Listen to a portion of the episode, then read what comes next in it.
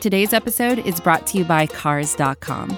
With over 2 million vehicles and 50,000 more added every day, Cars.com will match you with the perfect car for you, your budget, your life, your style. And if you're ready to say goodbye to your current car, Cars.com will get you an instant offer to cash it in. Just start by entering your license plate and get matched with a local dealer who will write you the check. So whether you're looking to buy or sell, just go to Cars.com. It's magical. Fly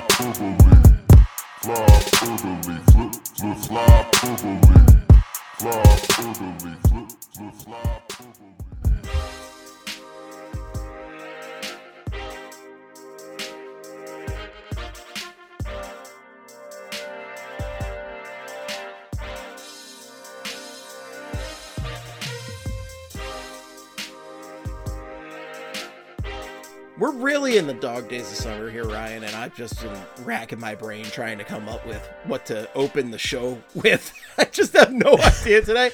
But I have to give a lot of props to Brad from Broad Street Hockey, who uh, I I don't even think Brad's uh, writing for us regularly these days, but he does pop in the Slack sometimes and gives us some great stuff.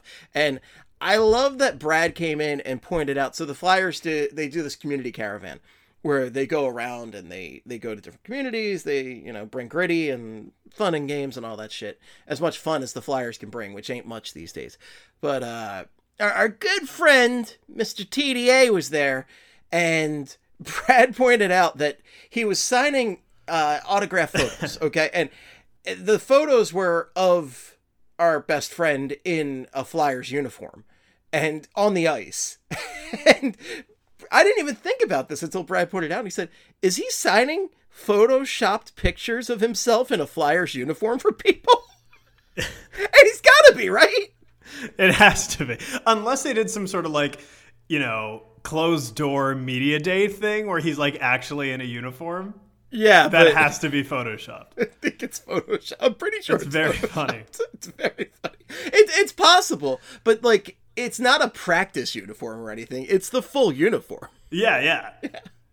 Like I don't know, because I know sometimes they'll get the players in their full uniform just to take photos, just for like PR purposes or whatever.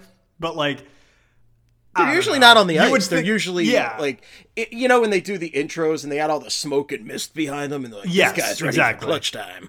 clutch time, baby. Clutch time. We're gonna talk about clutch time later. I'm excited. So I love how in the I haven't played the NHL video game in a while, but I love how in the NHL video game they still have hashtag clutch time in the Flyers arena. Oh, it's phenomenal. It's been They'll a decade. Get rid of it. It's been a decade. One could say it's been a while. It's been a while. Been a while since the Flyers had clutch time. That is weird that he's signing autographs. Like, I mean, it's not weird that he's signing auto. Well, actually, it is weird because We got would opinions. want his autograph? We got But, opinions. yeah, I wouldn't. No, no one in their right mind would. I'm want good. it. I'm pa- that's a pass. But you know, this kid doesn't know any better. He doesn't know any. He's just a kid. It's a kid. You yeah, know, yeah. Blame the parents. Kids are but- stupid. Kids are dumb. They're real are dumb. stupid. Dummy. You know, It's like, you're gonna get an like in autograph from. TDA. You dummy. Yeah. It's like in Home Alone where it's just like he's home alone and he's like, Yeah, but kids are stupid, Moth. exactly. Exactly like Home Alone with TDA slipping and falling and getting nails through his feet and getting flamethrowers on his. That's still my love that. favorite. That's my favorite Home Alone gag to this day. Is the Oh, the, the flamethrower flamethrower? on the head. Yeah, It's and then so like his delayed reaction, he's like his hair's on fire, his head's on fire, and he's like completely motionless like a statue just screaming. but he's So not good. moving. He's not doing anything about it. He's just screaming. Uh, of all, he's in shock. He's in Yeah. shock. I, I love that of all the Home Alone, and there's a lot of attempted murder things that Kevin McAllister does to Yeah. Harry and Marv. But this one is it Harry and Marv? I know I Marv. think it's Harry and Marv, yeah. Yeah, but uh, that one, the flamethrower, is the one that gets me the most. Is attempted murder on Kevin McAllister's part. Hey, he's defending his property as an American. That's his right. But it's it's very funny that this kid is just he sets up a flamethrower to scorch Yeah. this guy's head. Where do you even get a flamethrower? Uh, well, I think it was I don't know some sort of tools from his parents' home. Or ma- yeah, basement. maybe it was like a, it was probably like an assemblance. He probably created the flamethrower. He probably, you know, Kevin McAllister is basically Kid MacGyver, so that Yeah. that checks out. if Kevin McAllister were real, he would like be the next great inventor. I feel like. Why haven't they made a Saw movie where Kevin McAllister is the new Saw? That's a great question.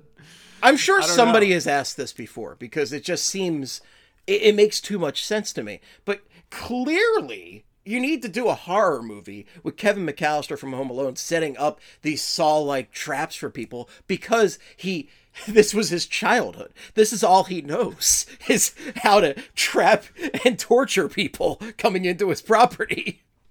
I just see like Macaulay Culkin grown, like grown ass Macaulay Culkin coming around the corner, just like, want to play a little game? Oh, this is good. I'm writing this. All right.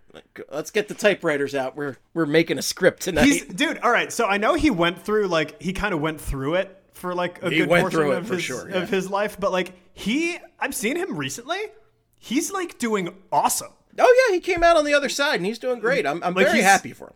Yeah, and he seems unbelievably normal too. Yeah. which is so hard to do when you have the childhood that he had. It's hard to come back from anything, really. Like you know, Yeah. child stars will fuck you up in general, but it's also it, it's just hard to come back from when you've. I, I I don't know if he particularly dealt with addiction stuff. I feel like I heard he did, I but I don't want to say that for sure. But like you even look at it, somebody who had a lesser degree of child stardom. You look at uh, Goldberg from the Mighty Ducks, right? Oh, And you dude, remember that yeah. mugshot from a few years ago? And I think he cleaned Yeah. up his act and got back to normal too, which Yeah, is great to so. see. But like you even see guys like we just saw this with Bobby Ryan this week. This week, where Bobby Ryan had his uh, drinking addiction problem, and then he relapsed this week, and I think he got caught shoplifting at the airport, and you know that that just sucks. It sucks to see, but uh, there's a lot of good support for Bobby Ryan out there. A lot of good tweets, and Bobby Yeah. Ryan was very appreciative on uh, social media to people for the support to him. Yeah, he like tweeted like, "Oh, back from day one again. This is embarrassing or whatever." And every like the responses and the replies were like unanimously positive. Like, That's We good, got and- your back. Like, yeah, it's good to see. We got to do more of this for people going through that stuff, not just like star athletes, like actually support people because you see too many people struggle with addiction and all that and you really just have to be there for them and and help them and it's tough. It's really tough. And this is far away and much more sobering than the topic I started with with the weird Photoshop. Yeah, it autograph. is. but I, I'm gonna I'm just gonna make a hard turn back to that because I I want to talk about this because this reminded me of one of my favorite gags from the movie Step Brothers where where he pulls out the katana and he's like, you know, this is signed by signed by Randy Jackson, which is that gets me every time in that movie. It's so good. I always forget about that. It's one of the happens. weirdest jokes from from that entire movie. It's great. I was, and I put out uh, a call on Twitter and Instagram for people to send me like weird autographs they might have gotten over the years. And somebody, it was uh, Rob Del Val one said, "I bumped into Randy Jackson. and All I had on me was a samurai sword. You're not gonna get. You're not not gonna get Randy Jackson's autograph, right? You have to. Yeah. Yeah, you have to do it. That's that's such a good gag right there. I love it. And uh you know, it's just like I would feel so weird if I got a photoshopped picture signed by the player unless he was like, I don't know. There's certain McDavid. like yeah, exactly. Connor McDavid or oh Johnny Gaudreau, not to get back on that topic, but you know, somebody big time. It's like, okay, uh, listen, anything because this guy's just a, a yeah, fantastic like player. I would have Connor McDavid sign a a croquet hammer or bat or whatever the fuck that thing is. Croquet hammer. Whatever that thing is. The club? Is that what it is? What do you play croquet with? Oh my god, I don't know. I've, I don't think I've What ever is played. that called? Hey, Connor McDavid, you want to sign my bocce ball? Yeah, dude, I would have him sign a basketball. I'd have him sign anything I could get my hands on. Well, actually, no, I wouldn't. Because I don't believe in autographs. I think they're corny. So this Like, is this is one of the things I I wanted to go pivot to because you know when so you it, most people who have been following sports since they were a kid have Yeah. a few autographed items lying around because when you're a kid, you know that's one of the things you do. You go up, you try to get player autographs, and it's uh you know it's a it's a fun thing when you're a kid, and then it's a little different when you're an adult. Uh, it's like if you're in the position to get it, and then you can, I don't know, either cherish that item in a weird way or sell it or something. That's cool. And I'm not going to judge anybody who gets autographs, but I hear you where it's a little weird when you're an adult. Yeah, yeah. Like I don't know. I just like I don't feel like anyone's autograph is worth it. You know, like I would rather just instead of an autograph, just be like, "Hey, uh, celebrity, what, can I get a quick picture when you get a second? Well, because Or- of the so back in the day, before everybody had a camera in their pocket, that I think the autograph was more valuable back then. Yes, And- yeah. Now it's not. It's yeah. the selfie. That's what it's all about. You know, you got to get that shit on the gram. Come on. Yeah, and then I can tell all my friends that me and you know Joel Embiid are best friends. We've- We've known each other for decades. Yeah. Or Went or up to Philly to see my boy Joel. Good to see him. Courtside seats next week, and then just conveniently don't post any courtside. pictures of courtside because you're not there Very convenient. because you don't know Joel Embiid. yeah, you don't actually know, him. but like, Yeah, but you tell people that you do. I should Photoshop my picture myself into the picture I took of Joel Embiid walking through the park in front of Independence Hall shirtless the one day. Be like, Yeah. yeah. I'm just hanging out with my friend Joel while he's walking his leashless dog through the park while we're all. We were again. The funny thing about that is we went outside to see if we could see Meek Mill coming into our building to go to court. we were outside the building we worked in because there was a court in our building, and Meek Mill was reportedly coming in to try and get some charges dismissed or something. And we all waited outside for Meek, and then we saw Joel. That's so random. It's but, so like, random. Yeah. It's great. Was he though. going to visit Meek or something? No, he. I think at the time, I don't know if he still does, but I think he was living in the condo next door to the building I worked in. Oh, okay. Because there's a fancy newer condo that's been built in the past like five years there with one of those like like robot parking garages, you know, like the one where Oh, they just take yeah. your car and put it somewhere. Isn't that kind of? I remember. I think when the Flyers did like their um, the first year that Alain Vigneault was coach. Remember they did like the training camp like docu series. I can't remember what it was called, Um, yeah, it doesn't matter. but I remember they showed like Claude Giroux's house, and he had like an elevator for his car. That's wild. He like brought it in, and then yeah, it was insane. Imagine being that stinking rich. That sounds amazing.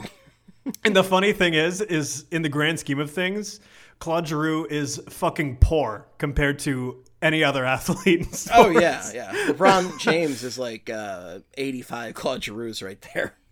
yeah, Yeah. LeBron could buy like four Giroux houses and then buy like ten other houses spread across the world. LeBron, I think he actually reached officially like billionaire status right there. Yeah, yeah, he has to be. Yeah. But uh, pivoting back to the autographs again. So I was thinking about some of the weirdest ones I've gotten over the years because I've never quite gotten a, a Photoshop picture of an athlete with an autograph, but I do have some weird things. And my. I've kind of got one for I don't have one for the Sixers, but for the other three Philly teams I adore, I have something. So I have an Eagles pennant signed by a bunch of scrub players that I got at training camp. And to put this in perspective, I got this at training camp so long ago that it was David Akers' first training camp with the Eagles. That was the oh, one where wow. he won the job over Chris Boniol because that Cowboys scumbag. Uh, I don't think he's a scumbag, but he played for the Cowboys and he was never good for the Eagles. Which But- makes him a scumbag. Exactly. But he, I remember seeing him miss kicks, or I think he got a, a kick blocked in camp, and then Akers was just like knocking everything down left and right. And I was like, oh, I think this this new guy might win the job out. And then he did. And then he was here forever. Forever. And uh, so I I went for autographs at the end, and I was there with my grandpa and his friend from back in the day. And, you know, of course, they're not going to sit there for my nonsense and wait for me to get the good autographs. Where, you know, if you wait for like a McNabb, B-Dawk, Westbrook line, I think they were there that year. Maybe McNabb and Dawkins were. I don't think uh, Westbrook was a guy yet. But like that line was insanely long. And then the second tier guys were was pretty long too. But then there was the third tier guys, and there was nobody in that line. So I was like, yeah, you know what? I'll get my pennant autographed by these guys. And I could look at it now. I probably wouldn't name, couldn't name most of the players on there, if any, uh, except for one, and that would be Eric Bieniemy, who is now Kansas City Chiefs assistant coach, who comes up. I think he's the offensive coordinator actually, who comes up in conversations for head coach every year. Every year. It's Yeah. weird. It is weird, but I have his autograph apparently, and he was like uh trying to be on the Eagles at- at running back. So hooray! That's kind of cool, I guess. It's, I guess, yeah. I don't know. It's one of those things. It's like, yeah, this is autographed by some guys. I don't fucking know. And then I have a Phillies hat that's signed by Bill Giles and a bunch of front office ownership guys from the early '90s because I was in the Phillies kids fan club, whatever that was. that's a weird one too. And then I just have a bunch of like random flyer shits from luminaries. Like I have signed pucks from luminaries such as Vaclav Vinny Prospal. Yo, Vinny Prospal! Everybody's favorite South Phillyized name over there. And Branko Radivojevic. What a name. What a player. Just valuable, valuable m- merchandise right here. I don't know who either of those people are. You don't know who Vinny Prospal is? No. Are you fucking serious? Oh my god. I'm dead serious. Ron, you're killing me, dude. You're killing me, Smalls. so I didn't start following hockey seriously until like 2012. oh my god. So I'm way, way behind. You know, this actually upsets me more than than Pauly Shore does, uh, if I'm being honest, because I, I mentioned Vinny Prospal on here a lot, and this is very upsetting to me. This is So his last season in the NHL was my first season watching hockey. he played a while. That, played- that was a he played- homegrown Flyers prospect right there, Vinny Prospal. That was a guy. I, played two seasons with the Flyers. but he played with the Phantoms before he came up with the Flyers, and he was there. I think his first season was the Stanley Cup run in '97. So I remember going to Phantoms games when they played in Philadelphia at the Spectrum, and watching this guy, and he was just freaking awesome. He was so good, and I was like, this guy's going to be a top-notch NHLer, and he ended up being a pretty good NHLer for a long time for various teams, but not really the Flyers. Oh, he came back to the Flyers in 2008. Yep, and he was not good. Well, he had 14 points in 18 games, which isn't like terrible. Yeah, I guess he was fine. He was fine, but you know, whatever. But yeah, Prospal was a guy I just remember from back in the day, and I'm just upset that you've never heard of him. Radivojevic. Nobody gives a shit about Radivojevic. Yeah, it's just no, a funny I- name from Flyers history right there. Yeah. Yeah. Let's see. What do I? What weird shit do I? Okay, so I have three things that are autographed. One of them is actually cool. I have a like mini Eagles helmet signed by Donovan McNabb. Oh, that's a um, good one. I have We have more McNabb content coming up later in the show, apparently. this next one was given to me as a gift. I have a Washington Redskins ball signed by a bunch of shitty players on the Washington Redskins. Oh, baby. because the Redskins used to do, um, and this is when they were the Redskins. They did training camp in Richmond, Virginia, where I live, and um, I guess my brother went and got a ball, and he's a Giants fan, so I don't know why the fuck he went, but like he Your got a Redskins Giants fan? You poor soul. Dude. He's he gets mad at me. You've had to put up with a lot of shit over the years, I yeah, imagine. you're telling me. He gets mad at me for like straying away from the New because like my whole family's from New York, and he's just like, "You're not from Philly," and I'm just like, "Yeah, but I was raised liking the Eagles, so I like all the Philly teams. I don't know, fuck off." Um, and so he he uh, he got this ball signed by just fucking NFL legends, Colt McCoy. Oh, yeah. Um, Colt fucking McCoy. Who else? So many other ones. But the one name on there that was kind of cool was uh, um, DeAngelo Hall. okay, okay. Um, so that's signed by DeAngelo Hall. And um, when he had that ball for like forever, and then he just like gave it to me as a Christmas gift, and I was like, "What the fuck am I gonna do with this? I fucking hate this team." Thanks for nothing. oh, so, yeah. th- thank you for racist football team football. Thank you. This Yeah. is great. so I got that. I don't even know where the fuck that is now. And then It doesn't matter. No, I could care less. It's I hope it's floating in the ocean in that plastic beach in the Pacific somewhere. And then um and then I and then I have this poster. So, fun fact, I, your boy, was in the marching band in high school. Oh, and wow. so we had like my band teacher had like this this group of brass like instrument nerds come like do a concert for us and they're called the Boston Brass and they like signed and they gave us all posters and they like signed them all for us and I'm like I don't even know who the fuck you are the audacity to think I want your autograph and I don't even. brass. I have no Brass idea. balls on the Boston brass to give you the that. Boston Brass. And I was just like, you fucking kidding, dude? I don't know who you are and you're signing an autograph. They were nice guys. They were nice guys. They seemed to be nice. But Hey at the end of guys, you want to see my Boston brass autograph? At the end of the day, you're fucking band geeks. Know your worth. Boston know where you know where you stand in society. You don't give autographs. That's great. Let's be real. yeah, like uh, you know, if somebody asked me for an autograph, I'd be like, "You don't want that." Yeah. Nobody would ever And ask me for that. They and they dress like jackasses. They just wear these like purple blazers with these black pants. Oh, we got to start doing that. Next event: purple blazers and black pants. Here they are.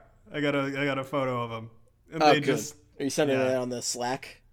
yeah, I'm sending it to you right Oh, now. Oh, good. I'm excited. I'm waiting with bated breath right now. That's fantastic. There's two trumpet players, a trombone player, a tuba player, and a, a French horn player. Oh my god, they look like a ska band. They do.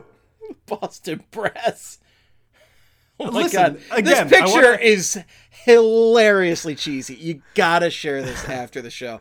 And oh my god, this is great because like the guy on the left's like, ha, ha, what a funny joke. And I then know, yeah. There's an he's holding his action shot from the next guy. I'm going left to right here, so if somebody follows the, the photo later. The guy in the middle's like, I have a secret. and then the guy next to him's like, I know you're sleeping with my wife.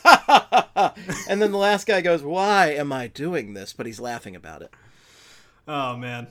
The we like Boston listened to one of their Brass. songs. I can't even remember what it was called. Um, but we like played it with them live. The in Brass Boys are back. The Brass Boys, baby. Let me see. Let me see if I can find. Um, You there- look that up. I'm gonna read some of the responses we got from from listeners and people on social media on this one. so I I went on social media and I asked people for weird things they had autographed, and uh, I got a few responses on this. So the first one I'm gonna read came on the old Instagram. Justin said, "I have a 40 ounce beer bottle autographed by the singer of the Supersuckers." Oh my god.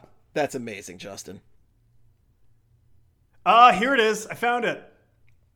We played this song with them called Wayside Festival. Oh, how about it- that?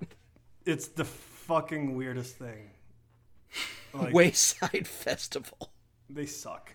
They suck. The brass suck. The Boston Brass, if you're listening, you're not a friend of the show.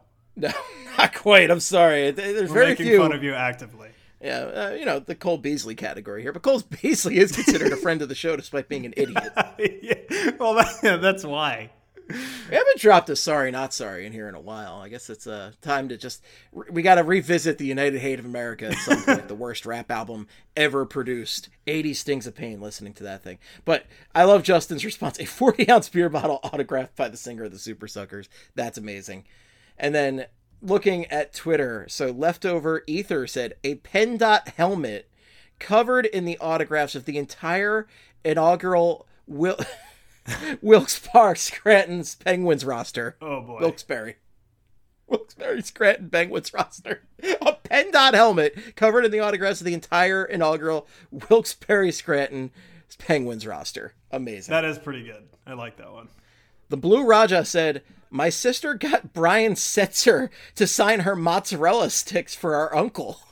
What does that mean? like Yeah. like is it that a box like a frozen box of mozzarella sticks that got autographed? or is it literally a mozzarella stick?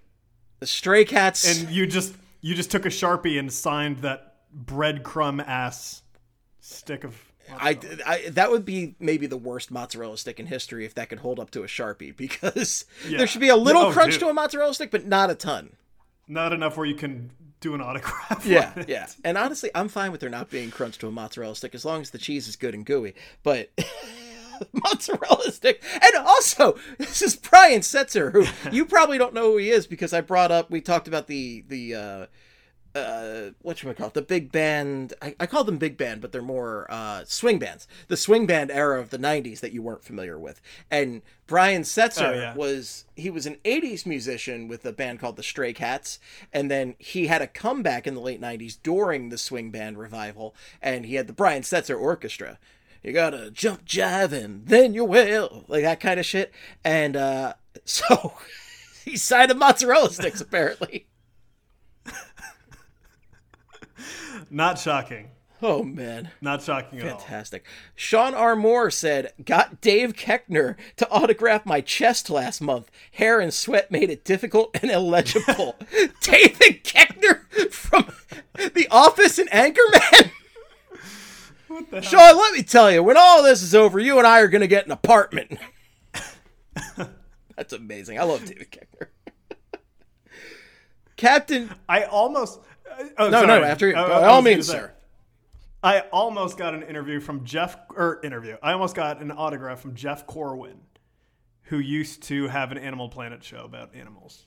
Brian Fellows? But I got too scared, and I, You got too scared of Jeff Corwin? yeah. All that animal clout got to you. yes, it did. God, the clout I'd die for. If only I had. If only you had like that. animal clout. Yeah. When we get Steph back on and you just talk about animals for 45 minutes while I play a game on my phone, that'll be good. Steve, I will do it. I know you'll do it. Nothing, nothing will stop me from talking about animals. Oh my god. Oh my god. Captain Joseph said, I've got a signed copy of Bad Religion frontman Greg Graffin's PhD thesis. Wait, what? So he has a signed copy of Greg Graffin's PhD thesis. Yes! That's actually That's phenomenal. weirdly cool as shit. I love that. I would, I would love having that. Honestly, I really That's would. really great. I love that. I always, I've always dreamed of like going back to school and going to UCLA and taking a class with Greg Graff because apparently I think he, I, th- I know he was at UCLA as a professor, um, and now maybe he's at Cornell now or something like that. But Never heard wherever he is, he's an educator, which I think is cool as fuck. Yeah. And I would love to take a class taught by the fucking architect of one of the greatest punk bands in the history of punk. There would there would be no sorrow if you could take that class. No sorrow at all. Rob, Nicely done. number 23 Rob said, I have an apron from a Flyers Wives Carnival signed by Bob Clarke and his wife Sandra. that I love that too. That's great. It's good. It's like the fact that his wife signed it is what makes it really. Oh yeah, because if it was just Bob Clarke, it'd be like, yeah, this is my Clarke. He signed, you know, Flyers Wives Yeah, apron. apron. But having both Bob Clarke and his wife on there makes it very funny. I- like I'm just ima- I'm just imagining Bob Clarke signing it, and then his wife's just like, "What are you doing?" He's like signing an autograph. She's like, "Ooh, let me do it too." Sure thing, hun. Not messing with that. Final one. If it flies, it spies. I have a glow in the dark snorkel autographed by Bio-Dome star Pauly Shore. yes. Yes. The flight content on these responses is stellar. the only disappointment is we didn't have anything signed by Aaron Lewis of Staind or or of Yeah. course Guy Fieri, our Lord and Savior. I, when you said like the glow in the dark snorkel, and then you said the B syllable of the name of, of Bio-Dome, for some reason my mind was um, was expecting Bryzgalov. Oh, a Bryzgalov autograph would be And that would make so much sense if Bryzgalov was just running around signing glow in the dark snorkels for people. I really did want. I, I went to. I've only been to one Flyers Wives Carnival now that I think about it, and I really wanted to meet Bryzgalov that day, but I think it was a little pricey or the line was long or something, and I was broke at the time. Nowadays, I'd just be like, "Yeah, let's shell this shit out. We're meeting Bryz. We're gonna ask about the universe and shit." But you know, I didn't make much money back then. Uh, I do remember they did a thing where fans could shoot on the goalies, and I think Bryz, like every one of them, went in or something. oh my god! Well, you have to be made. Well, you have to be Why do you have to be mad? It's only a game. Uh, but glow in the dark snorkel signed by Pauly Shore. That is really great. I I love that.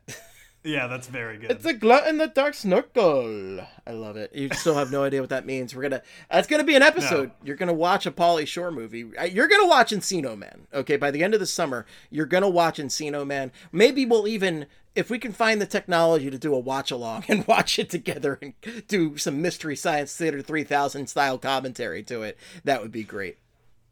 So, out of curiosity, I just Googled like the weirdest things ever signed, like autographed by famous people.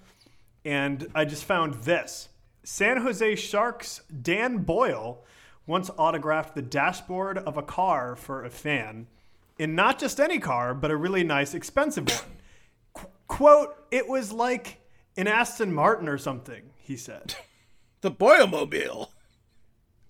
A car dashboard. And it's signed by just a pretty mediocre hockey player right there.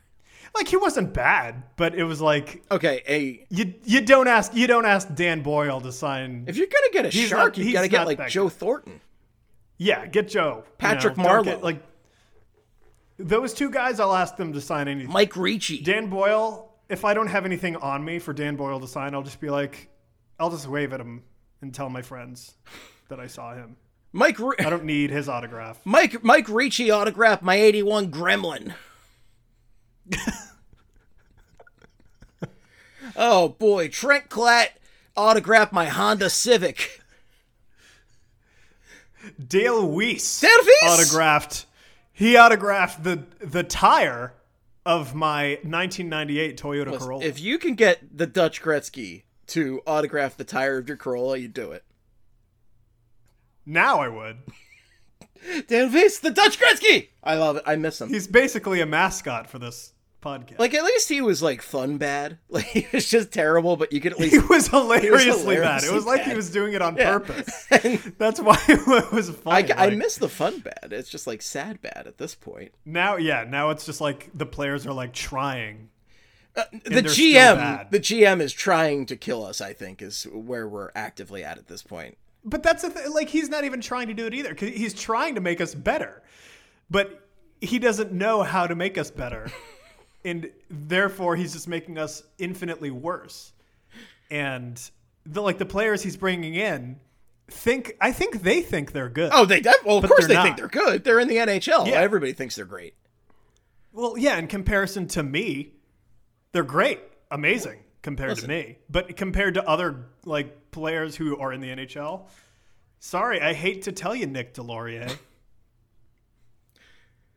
you shouldn't have an NMC. No, it's insane that he has an NMC. Absolutely insane. Very odd, and I think he would even agree. Listen. There has to be some level of self awareness for for Nick Deslauriers. Like he must. Oh, he signed that contract. was in this read- he was like, oh, us- God, he like submitted that because he thought it was a joke. Four years. If, if we saw him, if we saw Nick Deslauriers in a bar and we were just like shooting the shit with him, and we just asked him, Nick, be honest, were you expecting that no move clause? I guarantee you'd be like, fuck no, absolutely not. I can't believe they gave me that. Listen, Chuck might not be a smart man, but he knows how to love shitty players.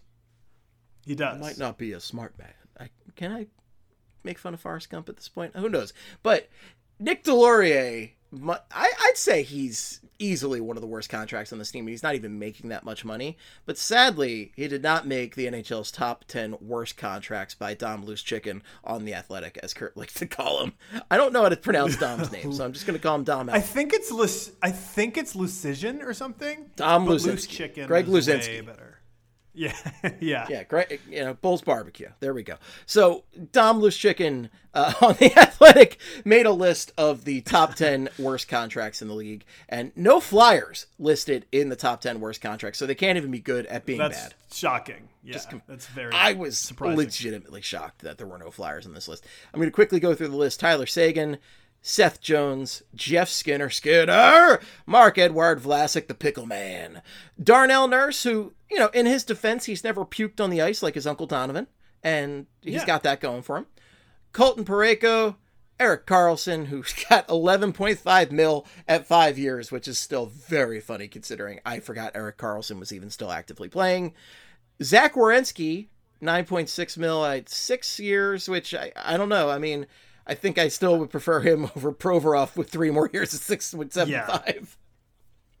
And then Nick Suzuki, 7.9 at eight years. And Ben Chiarot, good old Ben Chiarot, who got 4.8 at four years, which is uh, amazing, to be honest. I That's one that, because he signed with the Red Wings, right? I think he. Yeah, which Stevie Y has made some pretty nice can't signings. enough to look. Yeah, who cares? But Ben Chiarot is like so insignificant. Ben Chiarot, who I, I also didn't realize until a, a certain point that his name wasn't like Chariot or something like that. I thought it was Chariot for so long. I was like, who the hell is this Who the guy? hell's this guy? And then I found out it was Chiarot, and I'm like, oh, okay, how about that? But he sucks, so whatever. First round pick, how about that? but uh, I I'm just so I don't I don't know how a Flyers contract isn't. I guess JVR wouldn't be on the top 10 because he only has one year left. yeah, and honestly, you know, he's been below his value, but I probably wouldn't say like it's one of the worst deals the Flyers have ever He's signed. not- yeah.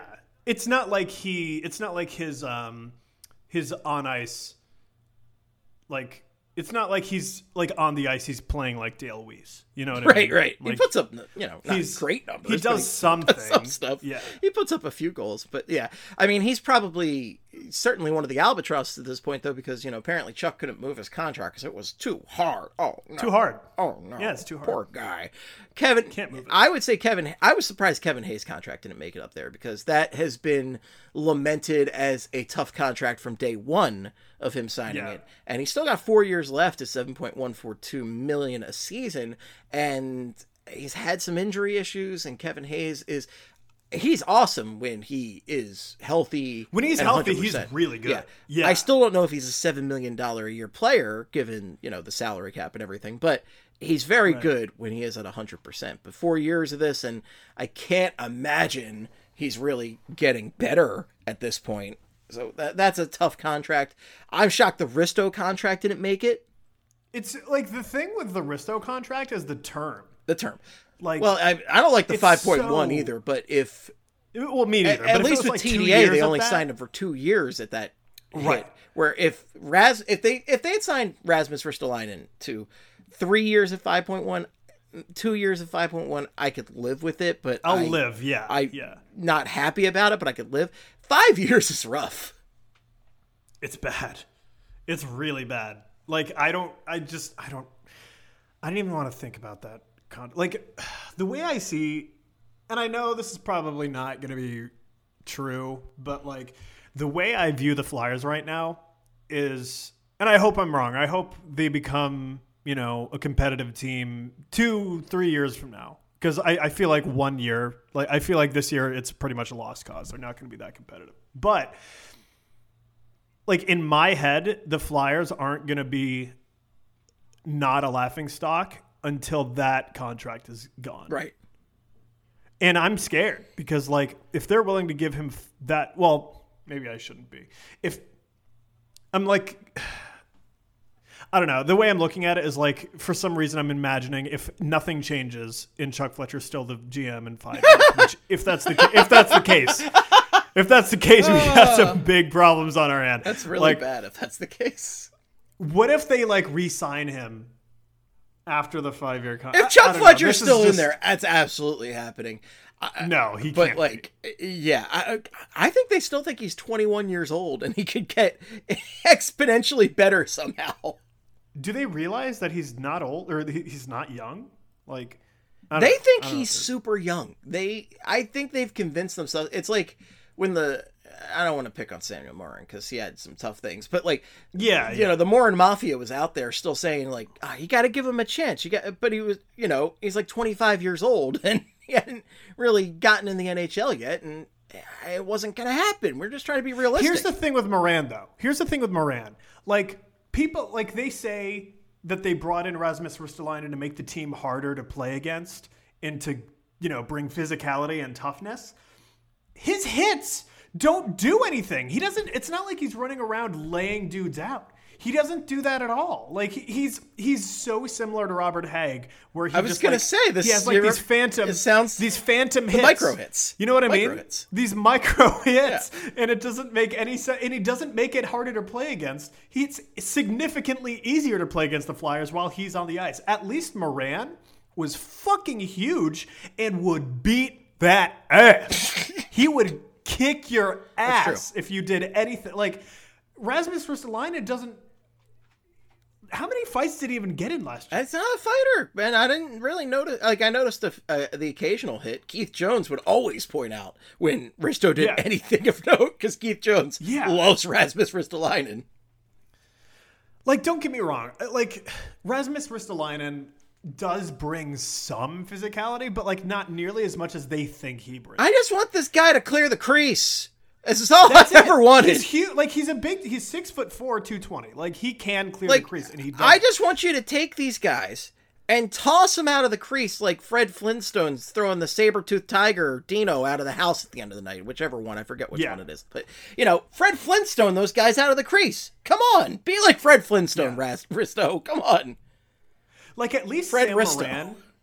At least Sam Morin was just a fucking behemoth, and like I know he wasn't like the greatest defenseman, but then again, we only how many NHL games did he even play? He played twenty nine NHL games, so like we never he never really that sounds right. got off the That ground. right. Well, that, that's the thing. He never got off the ground, but like, I- I think the thing is, I, the comparison I was trying to draw was not so much on the size. It was just based on the fact that like people kept saying even when he was older, like, oh, you still got you know a chance, and it's like. Yeah, you got to be yeah. realistic at a certain point. That, and when you're talking about guys who have been in the NHL this entire time and never really been benched or anything, they're not going to change their habits. Why, why would Aristo change his habits at this point when he's getting 5.1 million a season for five years? You know, that's a reward for being a great player already. So it's like, why would he change anything? He doesn't need to change shit. once you're like 24 25 years old you're pretty much at the age where like that's the best hockey you're going to play in your career unless you're one of those players that like a like a mike donk player who just like Mark Donk shows up on the ping it, was it mike donk Mark Is that his Mark name? Dunk. mark dunk yeah like unless you're like a mark donk But you have to play with Sidney and- Crosby to make that happen. yeah, exactly. Like you can like I I guarantee you the Flyers could I don't know, like Tanner Laczynski, the Flyers could trade Tanner Lazin, Laczynski to the Penguins. Laczynski's putting up 20 goals. Oh, sure. If but he's if he's on a line with Malkin or or Crosby. The thing is, Ristolainen is a that's- that's the defenseman. only- who's, who's the defenseman Well, yeah, that yeah, can yeah. really? The only guys that could really elevate somebody like that are Makar, Josi, and if uh, this mythical unicorn of a creature Ryan Ellis was alive, uh, he could elevate Ivan Provorov. But I don't even. But the thing is, he would never elevate Risto because he'd never play in the same pairing as him. So it's only Yeah. it's only really elite talents that are going to elevate a guy like this, and it's still not going to stop his bad habits. It's still not going to have him clear the crease or anything. Like that's he just. I can't believe we're talking about Risto. I was I just put the contract down. this was not planned. This was not on our our sheet. No, but he's today. so frustrating because he should be great.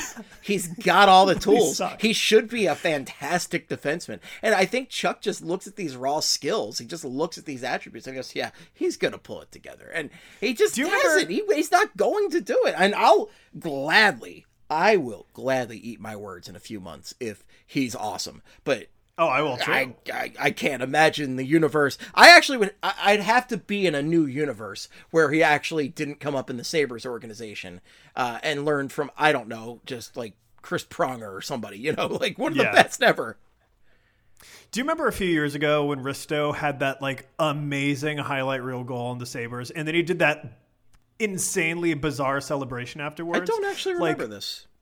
Oh, it I'm was gonna look it so weird. Um, but like I remember seeing that. Like he legit had promise. He was like at the, the time he was young, and he has he does have personality. From what I understand, he's an excellent person. He's supposed But, to be like, a great locker room pres- presence, a great person. Wait, that's fine if you make like a lot less of your cap percentage. Money, Yeah, yeah. like if if he was making what what they're paying to Laurier, I'd be fine with it, right? Because that's Yeah. what Robert Oh, yeah. Making. Because as you pointed out, like he's getting pretty much the same hits as Robert Hägg, and Robert Hägg makes a hell of a lot less money per year than Rasmus Ristolainen. Where's Robert Hägg now? Detroit. Is that where he signed? Let's see. Robert, where did Body Bag Hägg go to? Yeah, Red Wings. Yeah, so Wings. uh, Ben Chiarot and Robert Hägg, what a what a pairing. Man, would love that in the Flyers, baby. I'm looking up this Risto, this Risto celebration right now, and I'm I'm on the. It was so bizarre. He like he did this weird thing where he like it- looked like he was drunkenly trying to like sneak into a strip club, but like he was flipping his stick at the same time. It was really it was very odd. Drunkenly um, trying to sneak into a strip club. Who is he? Jay Rosehill? Pro- no, because he didn't steal a car. Risto trying to do first. the Rosehill Triathlon over here. Steal a It car. was the most bizarre. go a mile to another strip club. Oh my god, this is the big this is the most slow motion replay of this goal that they could possibly be showing me. So, oh my god, hurry up. We don't have all day. This isn't a uh, podcast he- that routinely goes an hour and a half plus. Oh wait, it is. He did a um I think he beat like Brent Burns for the goal. Yeah. And he like just undressed him. And it was like sick. It was a sick Oh, it was a fantastic goal, yeah. and then he did this celebration that was so All right, I'm I'm at the celebration now. They are going in super slow motion. This is insane. What the fu- They added graphics to it. All right, hold on. I'm going to send you the uh They why did they add graphics to it? people got to ruin everything. Oh my god, this one. So that celebration ended up in one of the NHL video games, and I remember looking at it and I go, "What the fuck is that celebration?" In the NHL it? video game, yeah, it's one of the ones you can assign to players, and I have assigned some very bizarre celebrations to players over the years. Like I think I had Joel Farabee doing the worm after uh, goals at one point. I always make um uh, my people do headstands. So they're just like gliding on the ice on their helm on just their helmet is their only support. These are the only things that EA is doing right is having you be able to put insane choices like that in there. They need to do more stuff like that. Less well, they also need to, you know, actually improve the actual gameplay of the hockey you're playing. But yeah. uh the the celebration stuff is fun. More of that. So would you say that Risto is the the worst current Flyers contract? Because the only other contender, really, like Kevin Hayes, is up there. I, I some people would argue Couturier could end up being an albatross because it hasn't even kicked in yet. It's kicking in this year. Eight years. I would do- It's seven point seven five million a season, and he's coming off a, a pretty bad back injury. He's had ACL tear. He's had he's had a bunch of issues, but. As we know, Sean Couturier is playing his best. This motherfucker's playing chess, not checkers. Yes, he is. And Not checkers. You can't put a value on that, on that strategy, on that defense. if Sean Couturier plays like Sean Couturier, he's worth every penny of that contract. But is he going to play like Sean Couturier? Because he's played some tough years in the NHL already. It feels like Sean Couturier. Sean Couturier has been here a decade already, which is crazy. Because what is he? 29, 30 years old? So I think he's 29. I think he's turning Um, 30 at some point in the season or early in the season, something like that. Yeah. So if Sean Couturier comes back and he's the same Sean Couturier that we have come to know in recent years, then I'm not really that worried.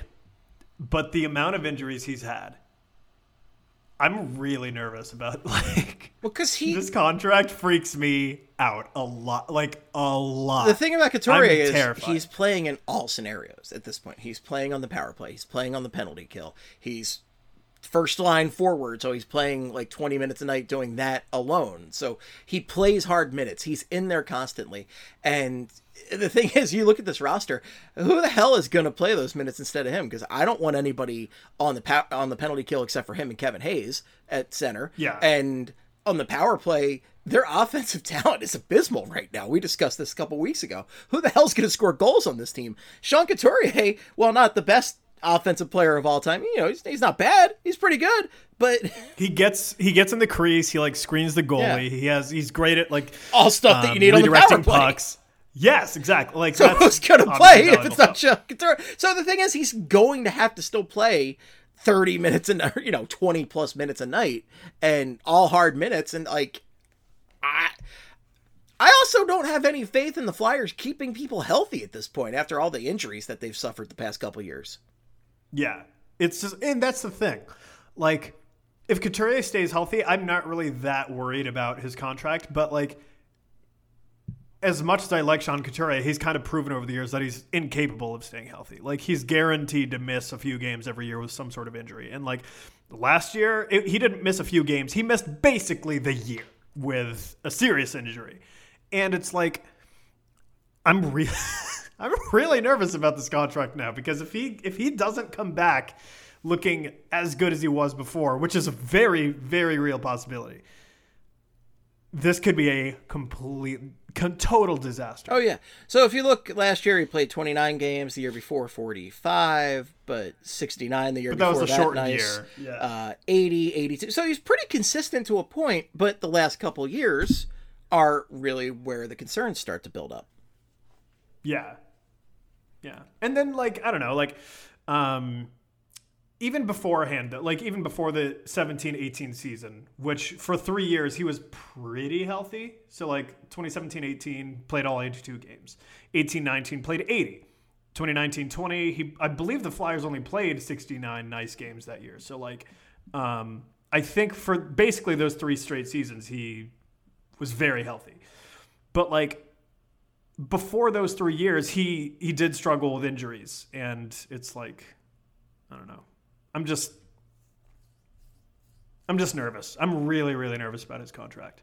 Like Hayes, I'm not that worried about because like, I don't know. At least he only has four years left, and like, Well, the thing with, we've with seen- Hayes, we've seen him more recently play on the ice and Yes, be effective exactly. again. Like, because he actually came And at back the and end of the- yes. decent at the end of last year. Whereas Couturier, well, we saw his worst injury don't know. happen just now. Yeah, we don't know what's gonna happen. Yeah. And like, like exactly, like at the end of last season, Hayes looked really good. I was like, holy shit, this is excellent. I'm so happy to see him playing this well because I thought he was kind of screwed.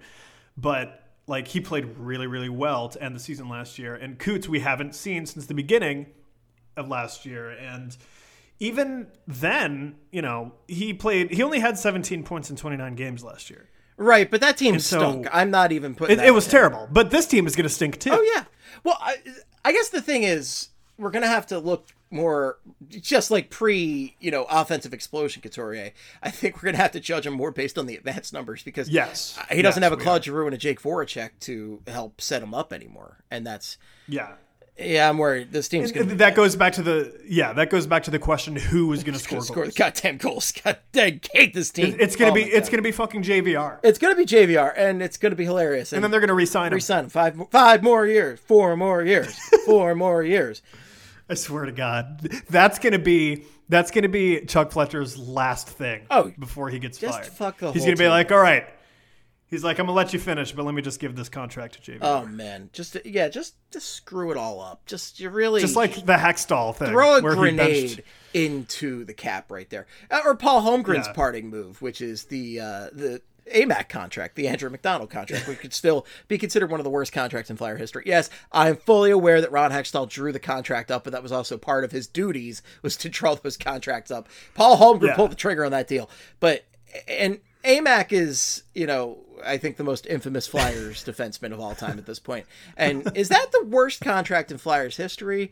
Uh, you know, are we looking at one of the worst? Like, I'm surprised they didn't make the top 10 here, but like the two I can think of as the worst contracts maybe the Flyers have ever. Well, I think Bryzgalov is actually the worst. If That's really bad. if the Flyers didn't have the lockout where they could just buy him out without having to deal with the cap implications, Bryzgalov would have been, I think, easily the worst contract. A- Just one that uh, would have affected them forever. They're paying Bryzgalov until the year 2027. He gets like a million a year for forever. it's hilarious, but it's not. It doesn't count towards the cap, so nobody thinks of it as the worst contract. But it really Yeah. was a just abysmal contract. I'm pulling up the the details on that now, and I just remember losing my mind when this happened. It was a nine year. $51 million contract. So Bryzgalov was making 5.6 mil a year on the cap. Yikes. Yeah. Yeah, it was bad. Nine year contract for a goaltender. That's smart. It's never smart. No. So he gets Like the most you should give a goalie is like five years. Ilya Bryzgalov is living just one of the best lives you could imagine because he gets 1.6 million dollars a year from the Flyers to do nothing until 2027. Yeah. Phenomenal. He's just hanging out. Oh my god, that is The things I would do to be Bryz. Oh my god! And you know what? I love Bryz. I, I, he's a shit goaltender, but what a guy! What a personality! He was fun. Look at the He was the fun. Husky is a beautiful dog. Like oh, so uh, just great stuff. great stuff. So Bryz's contract actually might be the worst in Flyers history. Vinny Lecavalier's was pretty bad because he was already washed up when Paul Holmgren decided five years for Vinny. You know what? Like, I don't even think about Vinny though. Like, I really don't. You know why? Because that know. was actually Hextall's best move was dumping that contract. Hextall was actually Yeah. Where did he go? LA. He went to like L.A. Yeah. Yeah. And LA, he played like a couple games and scored some goals, and LA was convinced they got to revitalize Vinny LeCavalier. And No, they didn't. No, he sucked. Narrator. He sucked. They did not. they didn't. The Ron, we got to get Ron Howard to just come in and do his uh, Arrested Development because that's what that is. You, you said you weren't uh, familiar with Arrested Development, but the narrator joke is just Ron Howard from Arrested Development because that was Oh, I didn't know yeah, that. that was uh, a lot of the comedy in Arrested Development was the narrator coming in as Ron Howard and uh, giving comments like that. But fun fact right there. Good to know. This is advertiser content brought to you by Frito Lay. Hello, I'm Chip Murphy, here to get you ready for the big tournament. Tonight we'll break down we break down who will be cutting Cut! What are you two doing? Sorry, Chip. Prez here got his feathers ruffled when I told him Ruffles has zero chance of winning the title. And I was letting Dip know that she is not taking into account Ruffles' iconic ridges. Guys, it's March. We have to start talking about the tournament. We are. It is the 2023 Frito Lay Snack It. We're talking about big time matchups between Cheetos, Smart Food, Lay's, Sun Chips, and more. Just head to the Frito Lay Snack Bracket and vote for your favorite chip, pretzel, or dip for a chance to win up to $1,000 or a year's worth of snacks. This sounds great. Keep up the good work. Just go to fritolaysnackit.sbnation.com. No purchase necessary. Sweepstakes ends 4-3-2023. Void where prohibited. Here's worth of snacks awarded in the form of 52 coupons, each good for one bag of chips. See official rules at fritolaysnackit.sbnation.com. Hello, I'm Nilay Patel, the editor in chief of The Verge and host of Decoder, a business podcast where I interview CEOs about big ideas, the problems that come from those ideas, and how they make decisions. It is also surprisingly about org charts. Comes up a lot. We're launching a new limited series that we're calling the Centennial Series, where I talk to CEOs of companies that are over 100 years old, like Xerox, Barnes & Noble, and more. There's no 100 year old company that's without its struggles, and it's been fascinating to talk to these CEOs about which parts of these companies' history are important and which parts they can let go. A little spoiler for you if a company is over 100 years old, there's a lot of drama to talk about. It's been a good time. You can listen to the Centennial series right in the Decoder feed. New episodes of Decoder are out on Tuesday, and the Centennial series is out on Thursdays. Check it out. We think you're really going to like it. You can get it wherever you get your podcasts. Now, looking at this current team, couple things to note this week. We had heard murmurs about this, but uh, Bobby Brink, R.I.P.D. He's uh, he's dead. No, he's not dead. He underwent surgery to repair a torn labrum in his left hip. Now, you listed here he's expected to miss approximately five months of action. Now, my question is, does five months of action mean five months of the season, or is he back five months from now? Because that's a big difference. So I, I should say five months of, um, like five months from now. Okay. Because Yeah. five months from now is, if my calculations are correct, that's like November, December right there. Somewhere around there. And that's just missing Ideally. that's missing training camp and that's missing the first two two and a half months of the season which is not ideal but it could be a lot worse uh, hopefully the flyers have learned their lesson from last year and don't rush him back because I don't know if they can do that one, Steve. I don't trust them. oh no i don't trust them no.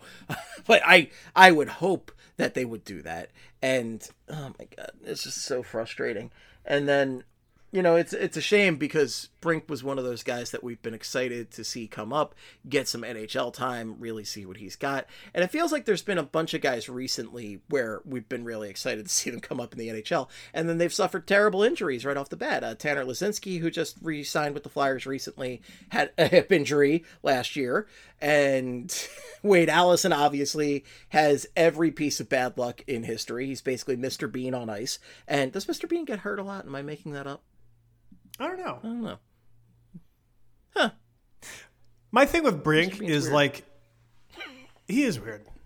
He was great in Rat Race, though. Maybe I'm thinking of Mr. Magoo. Maybe. No, no, Mr. Magoo just narrowly avoids dying because he's like a, a, a legally blind old man who just like gets himself into hazardous situations. Yeah. But like my thing with Brink is going into this season, Brink was the he was the only player that I was really looking forward to watching like every shift because like he's young and he has a lot of potential and we've seen like like I only I know he only played a few games for the Flyers last year, but like he showed flashes of like he, he showed good signs, you know. And so I was really pumped to like watch him throughout the year and see him kind of develop and and all that. And th- this is assuming he made the team. I don't know. We don't even know if he was going to make the team, but if he did, I was really excited to watch him. And now that's gone, and now I'm just like, Farabee's gone. Ellis is is he might never play again.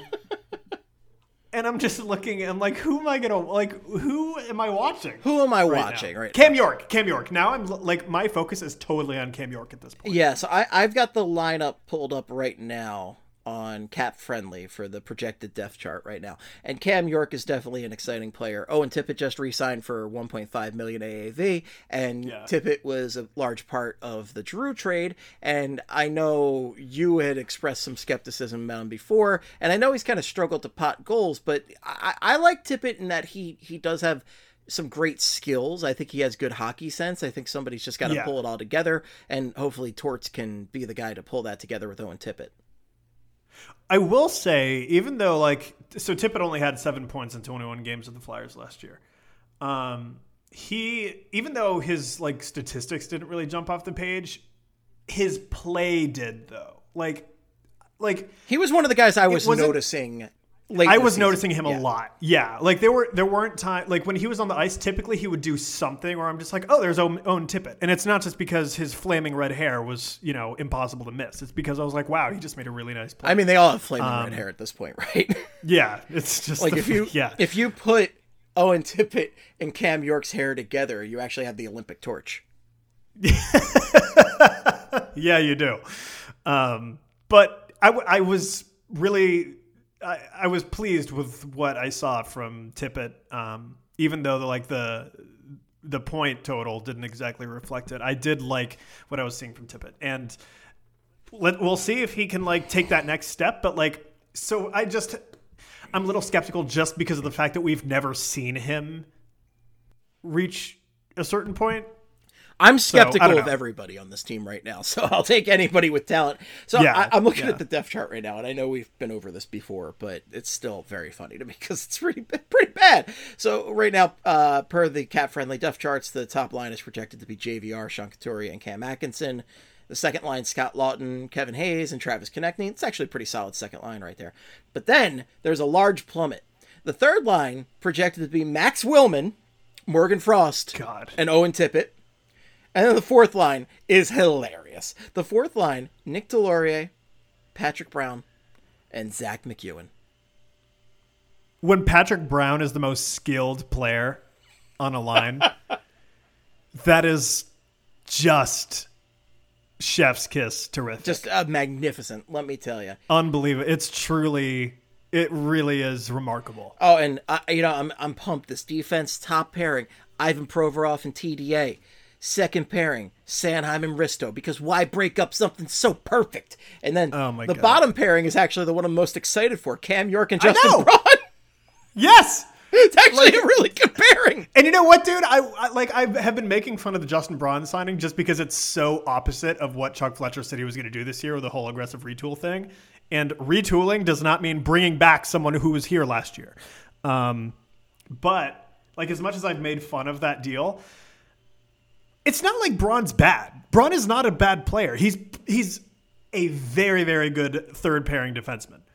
And like I that's legitimately the pairing I'm most excited to watch is Braun and York because I feel like they kind of complement each other well. Yeah, because York can be the puck carrier. He can actually like focus on Yeah. offense, which he's fantastic at, and Braun Yeah. can focus on just being a solid defensive player.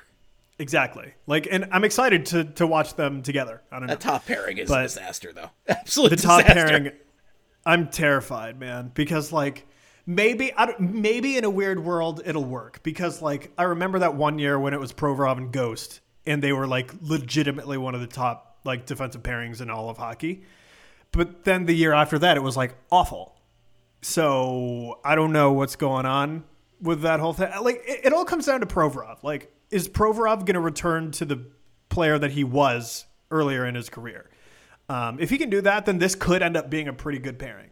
But like based off what we've seen from him the last two, three years, it's not going to be pretty. Yikes! I don't think it's going to be pretty. Like he needs to be what he was, and if he can't return to that form, oh baby, it's going to be so bad. I feel bad for Carter Hart. Oh, I feel bad I for feel so Carter bad Hart too, especially because they can't afford to get him an actual backup goaltender. Backup. So he has no backup right now, it's penciled in as Felix Sandstrom, uh, who is a 25 year old rookie, which is just not ideal. And then they they signed a guy. I totally forgot his name because who cares? Uh, He doesn't matter. doesn't matter. They signed a guy who, you know, he's been good at the AHL level, but he's probably going to be the backup. And oh, uh, Troy Grosenick. That's it. Grosenick. I feel bad because like this was supposed to be the year that Carter Hart like came into his own. In my in my view, this was supposed to be the year that Carter Hart really. Well, it's it's his. um, He's it 23 was- years it was old. supposed this to be- like a great click year for goaltenders. You know. Well, yeah, like he's he's getting a little older. He's 23 years old. But that's like when you're plus- hitting your prime plus- in the NHL. It's like 23, Yes. 24, 25, 26, 27. Around there, that's when guys really hit their stride, hit their prime. Typically for like forwards and defense for goalies it's a little different because goalies are fucking weird. But like with carter hart i was really excited for this year because tortorella he typically he has very goalie friendly systems. You know what i mean? Like typically his system results in better numbers for the goalie. And i was excited because like we've seen carter hart play very well in front of like a halfway decent defense. And that was his rookie year when the flyers made the playoffs and beat the habs um, he was excellent that year. And then the last two years, when the Flyers defense has been shit, the I think it was the 20, um, 2020, 2021 season, Hart just had like that sophomore slump. But then this past season, Carter Hart like was res- was solely responsible for the Flyers winning like half their games. They wouldn't have won half of their games if it wasn't for Carter Hart being as good as he is. And I know his numbers didn't look great, but he was legit good last year. And I was so hopeful going into this season, this offseason, because I was like, oh wow, like you have John Tortorella here. He's going to really shore up the, you know, the defensive structure and everything. And maybe he still will. Maybe the defense is going to be so much better than we think it will be just because John Tortorella is here. and that's what he prides his teams on. But dude, it's hard to say. It's hard to imagine that being the case when you have Tony DeAngelo who doesn't know what defense is and Rasmus Ristolainen running around. And I, I just Have they considered Risto at forward? Like, I, I think he's in the wrong position. I really do. Like, we always joked about that with Ghost, but I'm actually convinced that's the case with Ristolainen. I mean, they put Morin at forward. Why not put Ristolainen at I want? Ristolainen second line right wing. and Travis Konecny can play left wing up there, and we'll see what happens. Who else? Who have they done this to? They put Morin at forward. They put Friedman at forward. What other def- Oh, what other defensemen have they forced to be forward? Cranberry's own Friedman, and the, well, and who can forget? I mean, you can forget because you don't apparently know hockey before 2012. But Sami Kapanen, Sami Kapanen dropping back and playing defense back in the day. yeah.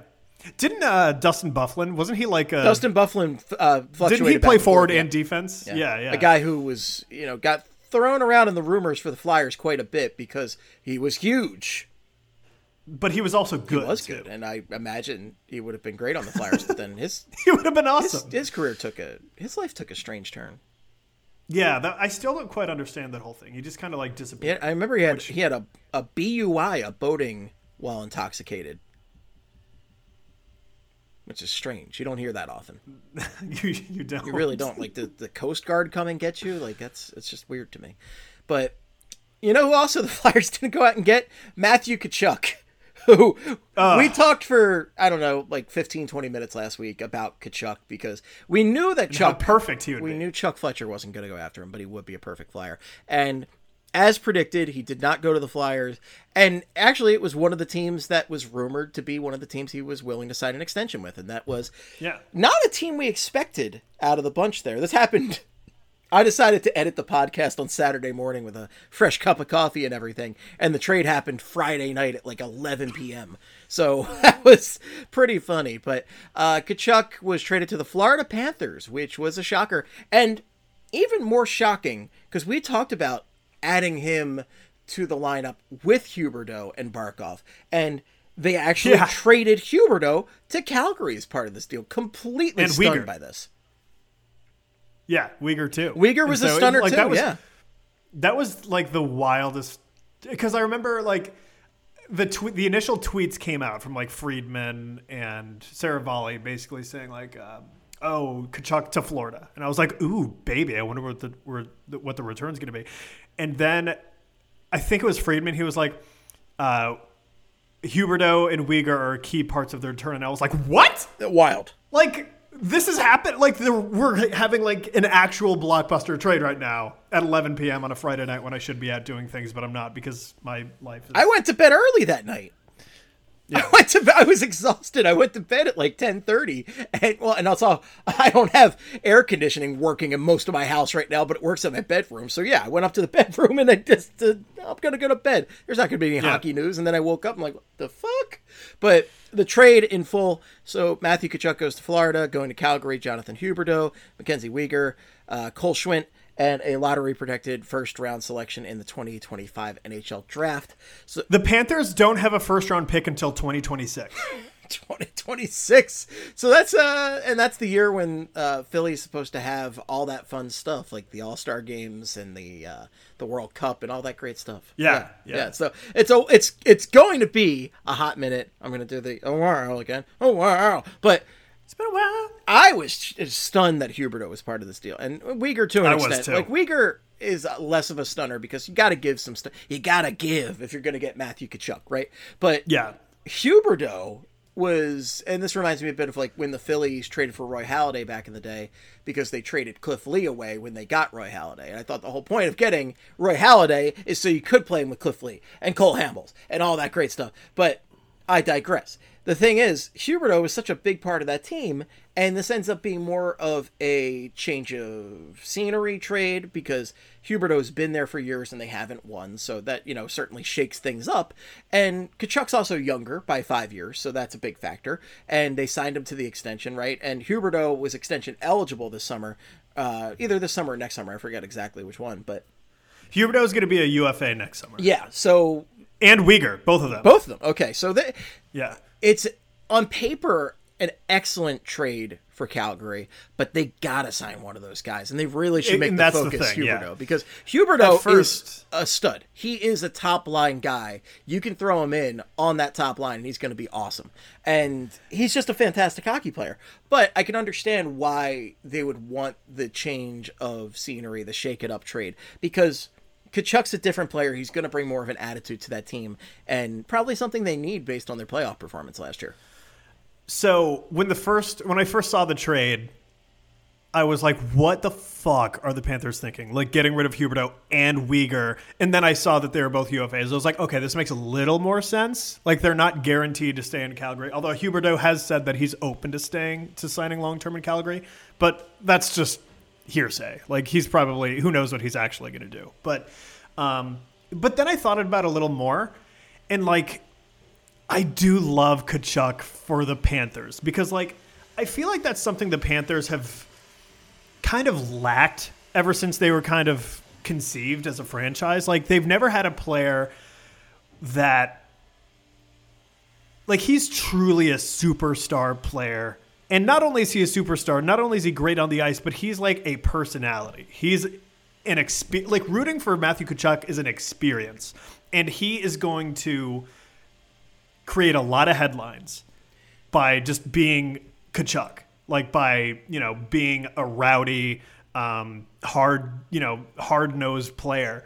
And I think that's really good for the franchise. You know what I mean? I feel like more people are going to be watching the Panthers to see what's Tkachuk going to do tonight. Oh, yeah. like he's gonna he's gonna start it, and he's already starting it. He's already doing it by saying, "Yeah, I really hated the Oilers, but man, I hate the fucking Lightning even more now." And I'm just like, "Here we go." Yeah, he's that's a starting good it now. point. Like that's a good point. he's gonna start a lot of shit. But like that, the rivalry between Tampa and Florida now is gonna be off the chain just because Tkachuk's there. Yeah. and like a friend of mine is a big Lightning fan, and I and he hates. I don't think I've met anyone on the planet who hates Brad Marchand more than more than my friend. Forbes. That's he kind of like, amazing because a lot of people hate Brad Marchand.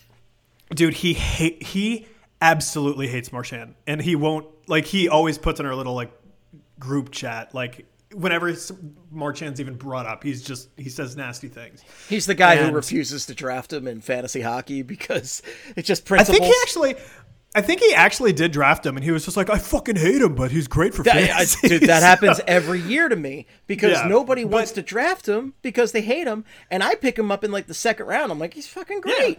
He's awesome. Yeah. Yeah. Um, but the thing I, I put last night in the group chat, I was like, I got a hot take. You're gonna hate Tkachuk more than Marchand by the end of next season. He's gonna see him a lot. Marchand's dude, Tkachuk is gonna do he's gonna do some wild shit to Tampa players, especially just for so many reasons. One, it's like the national or the natural geographic rivalry, but two, it's Tampa, and they've been like the top dog in the NHL for so long, and you know he's been like watching them and just being like, "Fuck these guys." right, right. know? Yeah.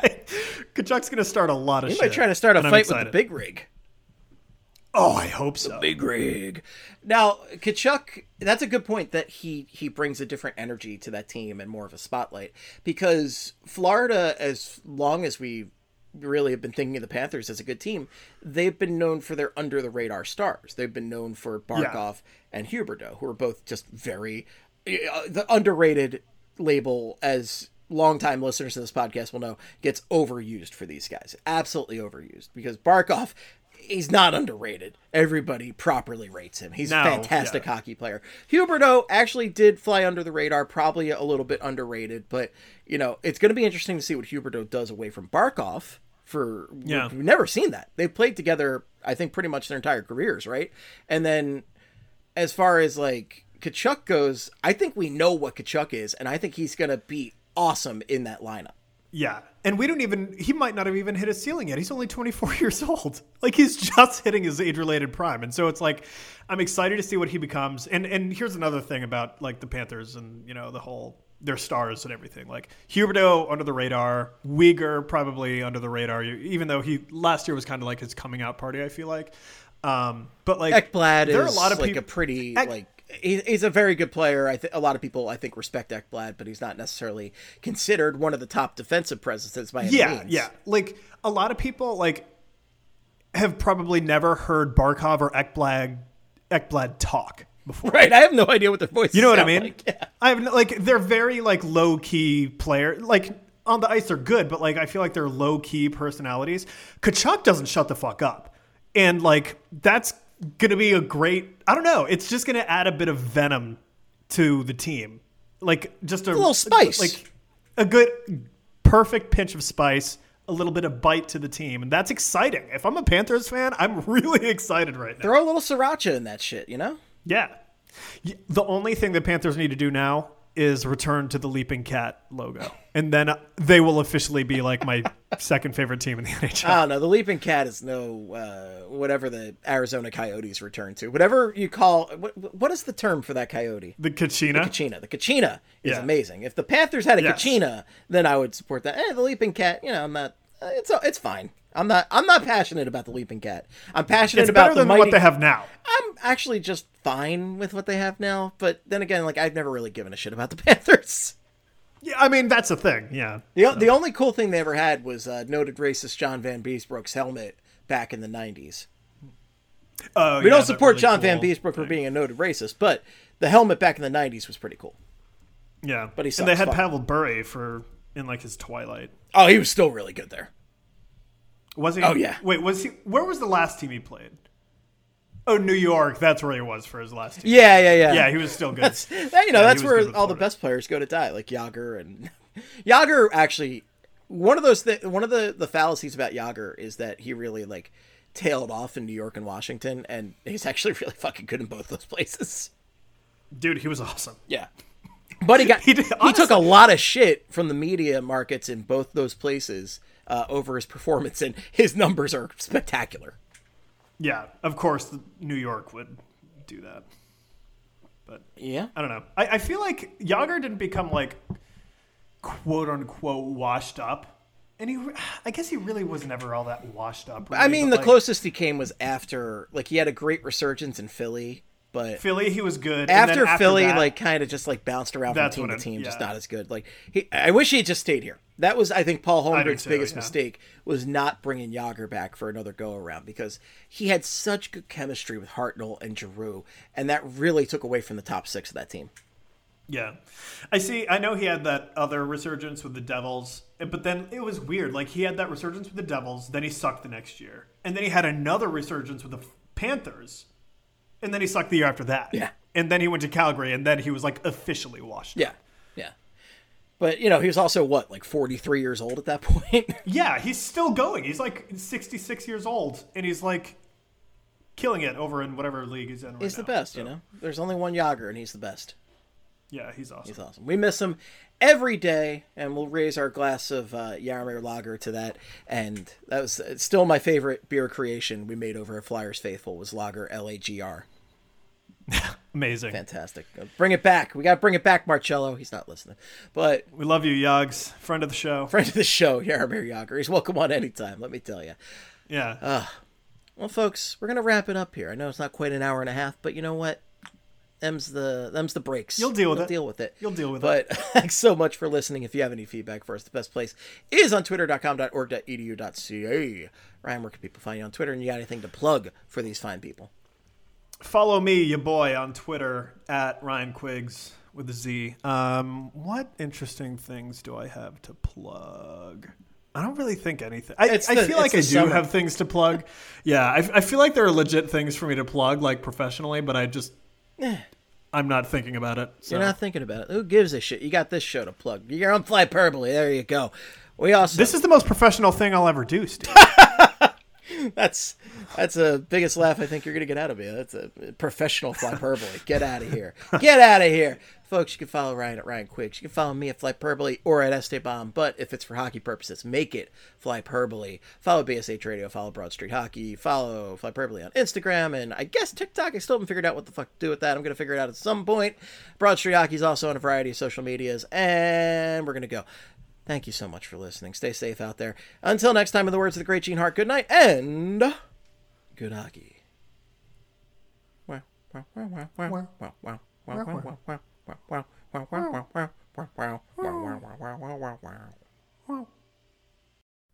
Look at this autograph!